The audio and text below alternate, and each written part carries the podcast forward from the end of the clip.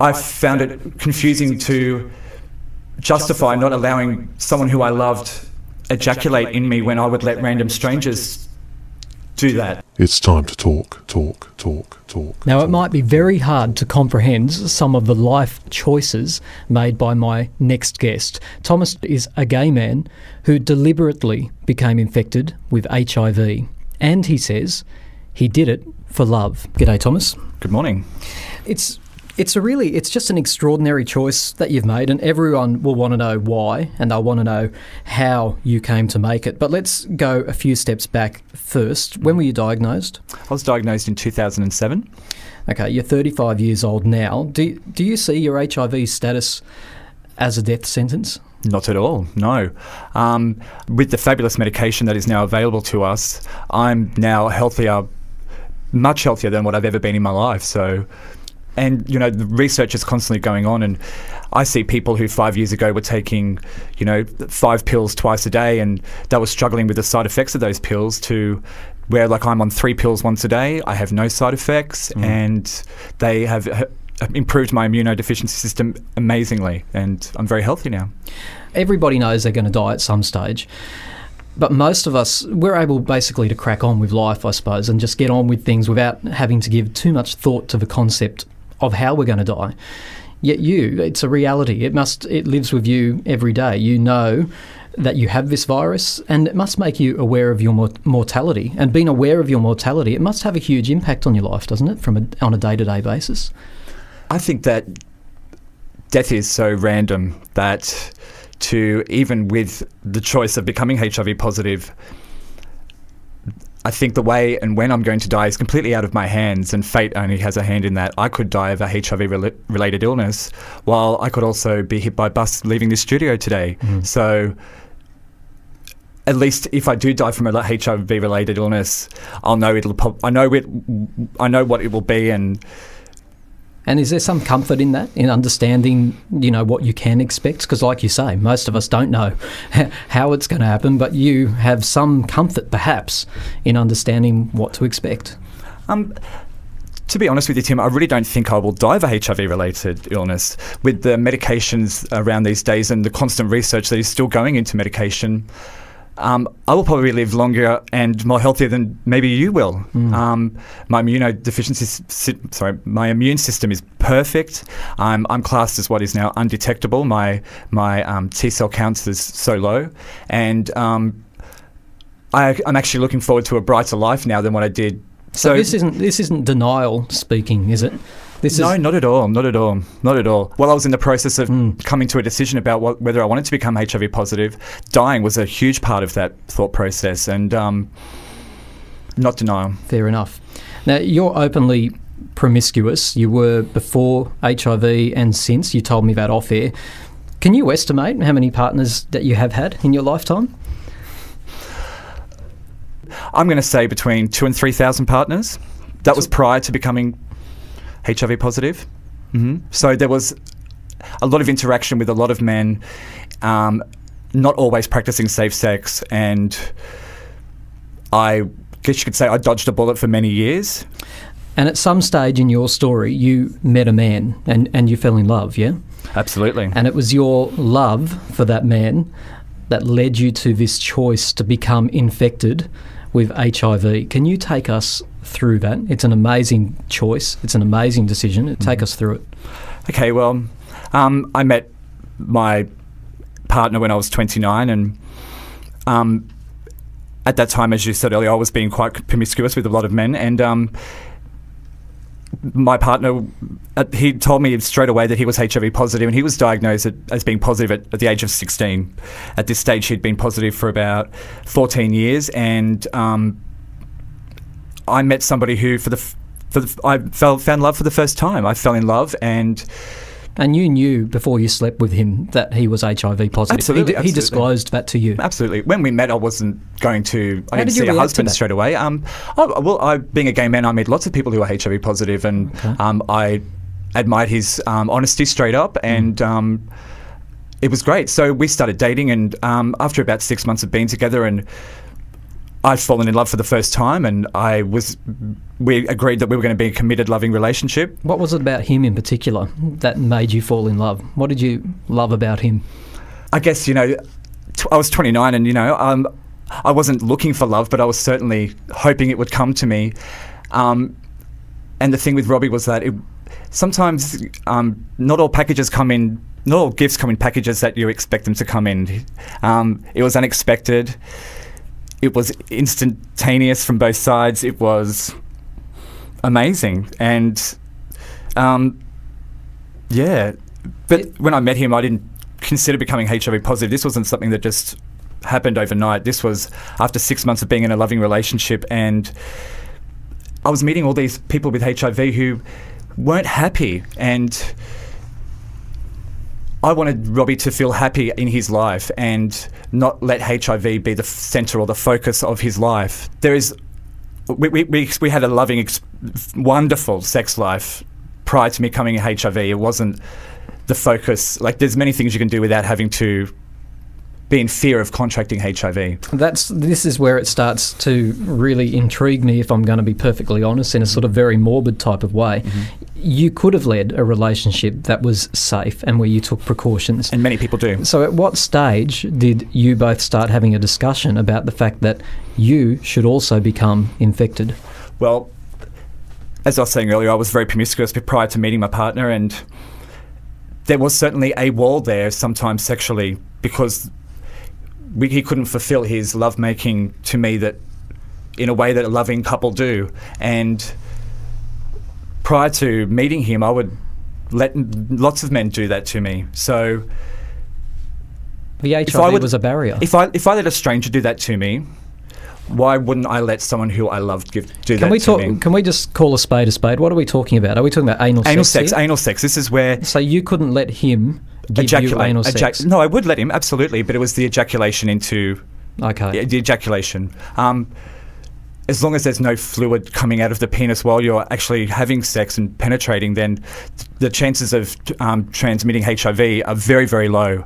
And this Um, was a very powerful barrier in your relationship, by the sound. Absolutely. Well, being in love, we were both in love, and and I wanted to show him how much I loved him, and I found it confusing to justify not allowing someone who I loved ejaculate in me when I would let random strangers do that. So The obvious question many listeners would be wanting to ask is wasn't it good enough for him to do that wearing a condom? Or is it just not the same? basically, I fell in love with someone for the first time, and, and this was a barrier, and I didn't want it to be a barrier. Mm. So, who raised it as a subject in terms of uh, the possibility that you would become deliberately infected with HIV? How did that become a subject between I the two of you? I started talking to it with my best friend without my partner knowing, and each conversation led to this topic about should I allow him to infect me? Should I allow myself to become infected? Prior to meeting him, I had several close calls and you know several check checks, you know, sexual health checks where I thought they're going to tell me I'm positive, and you know I was very fortunate that that it didn't, but. Yeah, it, it seemed to make sense. So Were your friends trying to talk you out of this?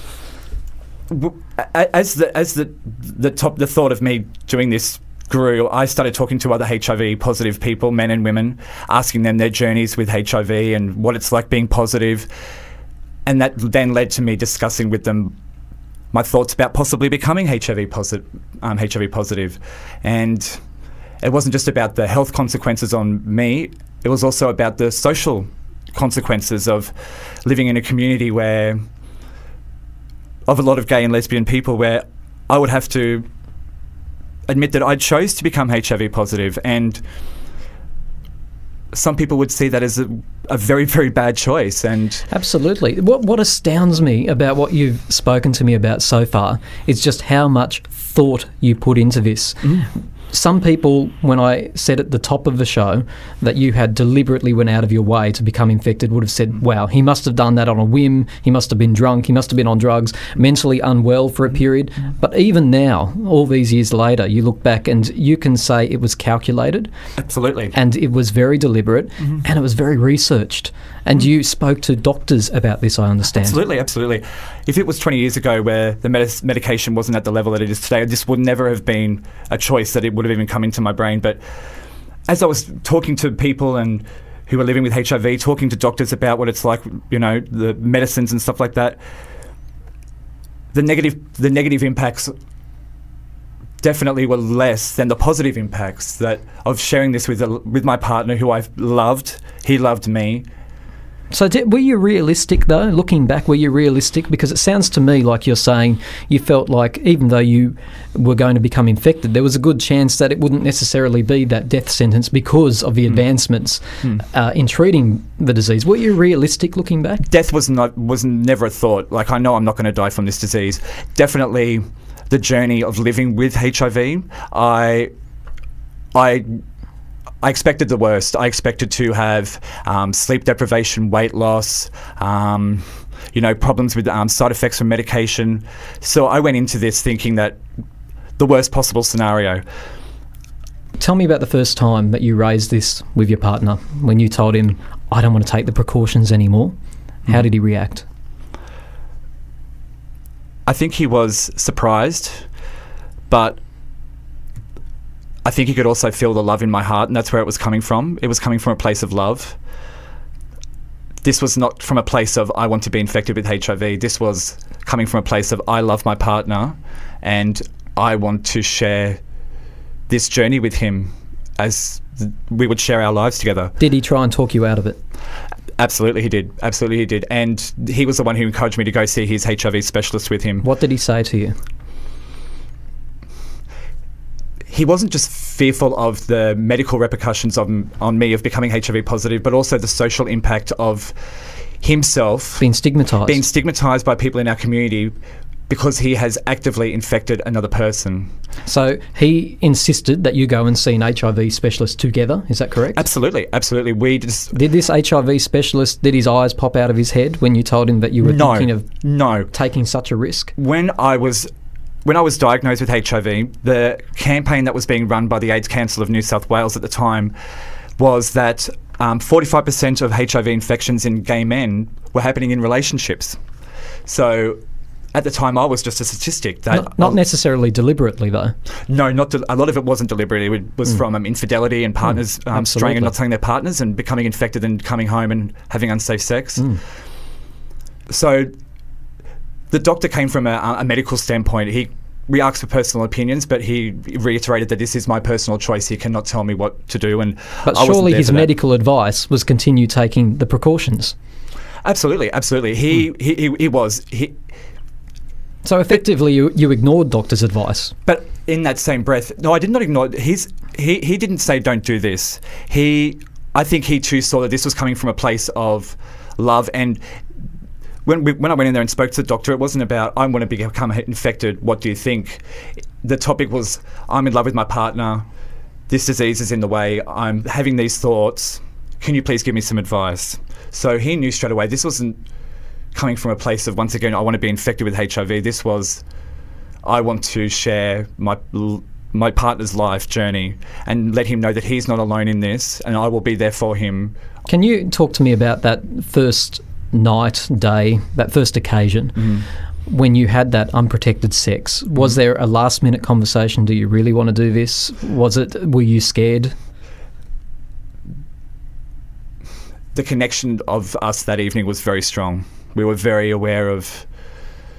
Yes, it, it, it wasn't about second thoughts from either of us, but we were certainly living in the moment at that time.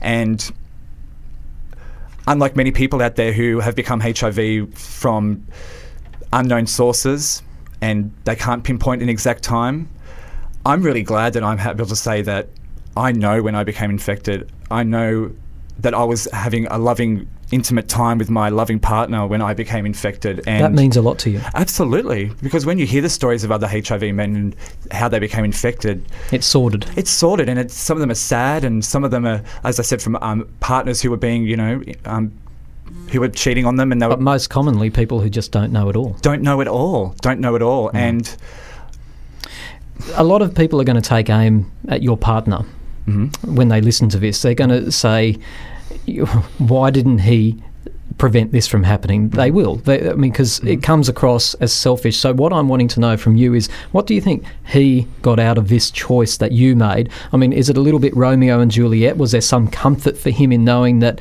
you would share this terminal virus? As far as I'm aware from my communication with him, which is quite often about this subject, was that I did my research and I didn't just jump into this without any consideration for all the consequences and all the possibilities. Do you think that absolves him of guilt that possibly Oh, no. should be levelled at him? Though this wasn't No. just your choice; it No. was the choice of both of you. I can't answer that because I, I, he's not here. I wish you could, you know, I'm, I'm, What do you think he got out of it, though? On a personal level, on a psychological level, what what was the benefit for him? well, any loving couple knows that when an orgasm shared is a beautiful thing. And for the when, when, that night when I became infected, for the first time, he was able to, we were able to complete that To consummate your to relationship? consummate, to consummate our relationship. Um, Wow. We, uh, we've jokingly said several times that that night was our wedding night. Yeah. that being infected was like us having exchanging wedding rings, you know. Um, Thomas, you're not together with this man anymore. no, it's only just recently happened. So falling out of love for the first time. Where are you left now? The choice of becoming HIV positive has come up several times in the last couple of weeks, specifically since I've um, split with my partner, and whether it was the right choice to make. And now that we're not together anymore, I have to go out into the world as a single positive, HIV positive man now, not just a single gay man, but a single HIV positive man. And I've questioned, you know, quite often, as I said in the last couple of weeks, whether this was the right choice to make. And every time I think about it, the answer is always the same, and that's yes. I do not regret making this choice. Can I ask you something? And I'm not saying this applies to you, but some people would say that a person who made a choice similar to the one that you made, mm-hmm. that might suggest that there was a great sadness about that person or a torment prior to them making that decision. Mm-hmm. What type of person were you before you made that decision? Oh, look, I'm a very free spirited, fun loving individual who.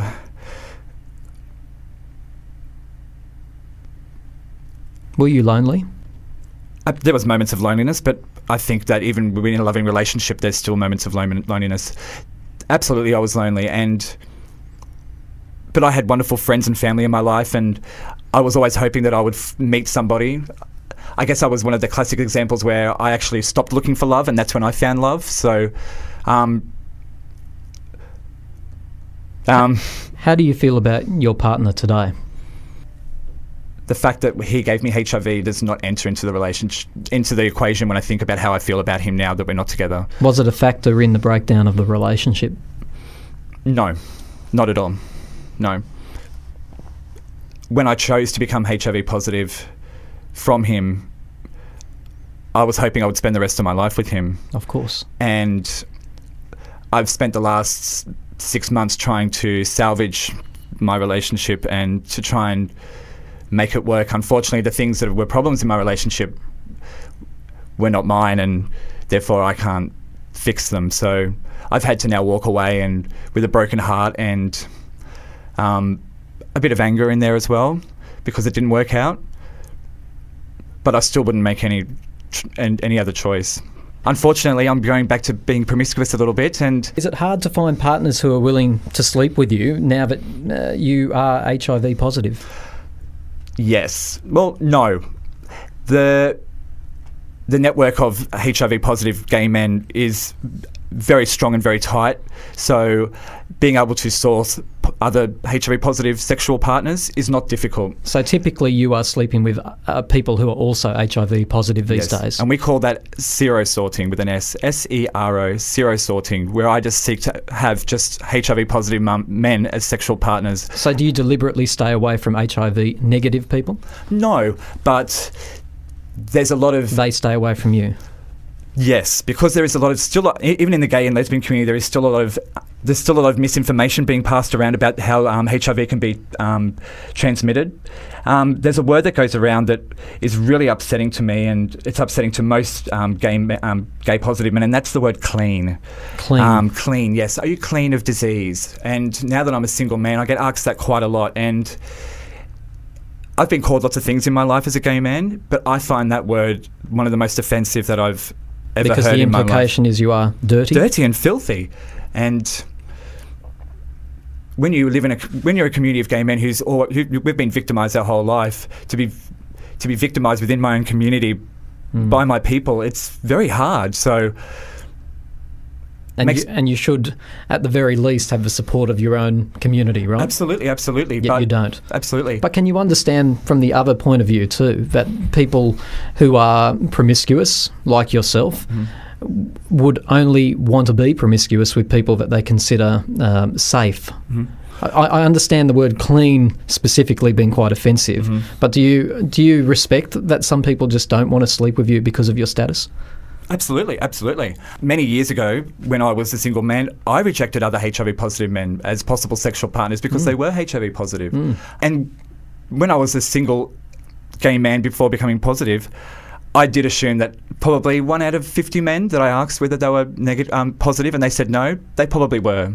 And Either without knowing or knowing. Absolutely, absolutely. Um, Mm. A lot of people don't get tested.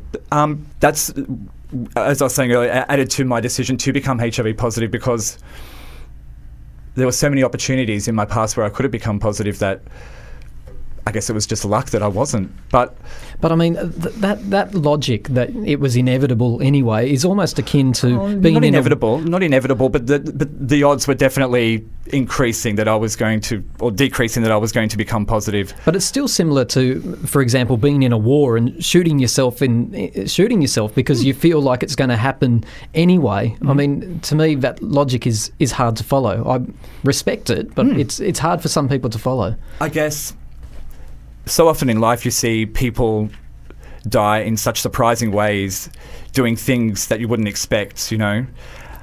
Mothers dying in childbirth, people dying while on holidays, people dying driving to the beach with their children. So, But the difference is they're accidental deaths and they're not planned. no, absolutely. But Your course of action was premeditated and planned. and Some people would consider it suicide, but just not instantaneous. definitely not suicide. That's where all the all the research that That's what you actually really object to that school of thought, don't you? so Absol- explain to me why. Um, sometimes when I have conversations about being positive and what it's like being positive with heterosexual people and other younger gay men, I sometimes find myself almost selling HIV because the negatives of being HIV positive are much less than the positives from my point of view.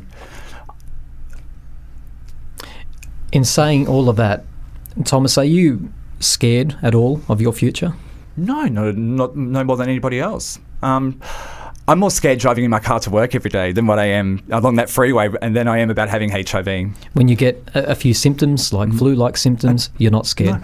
Um, I'm before becoming um, HIV positive. I was like every other man. My health was secondary to everything else. I only went to the doctor when it was severely needed. Since becoming positive, I see my doctor every three months. I have my blood checks regularly. Um, I've, see a dietitian.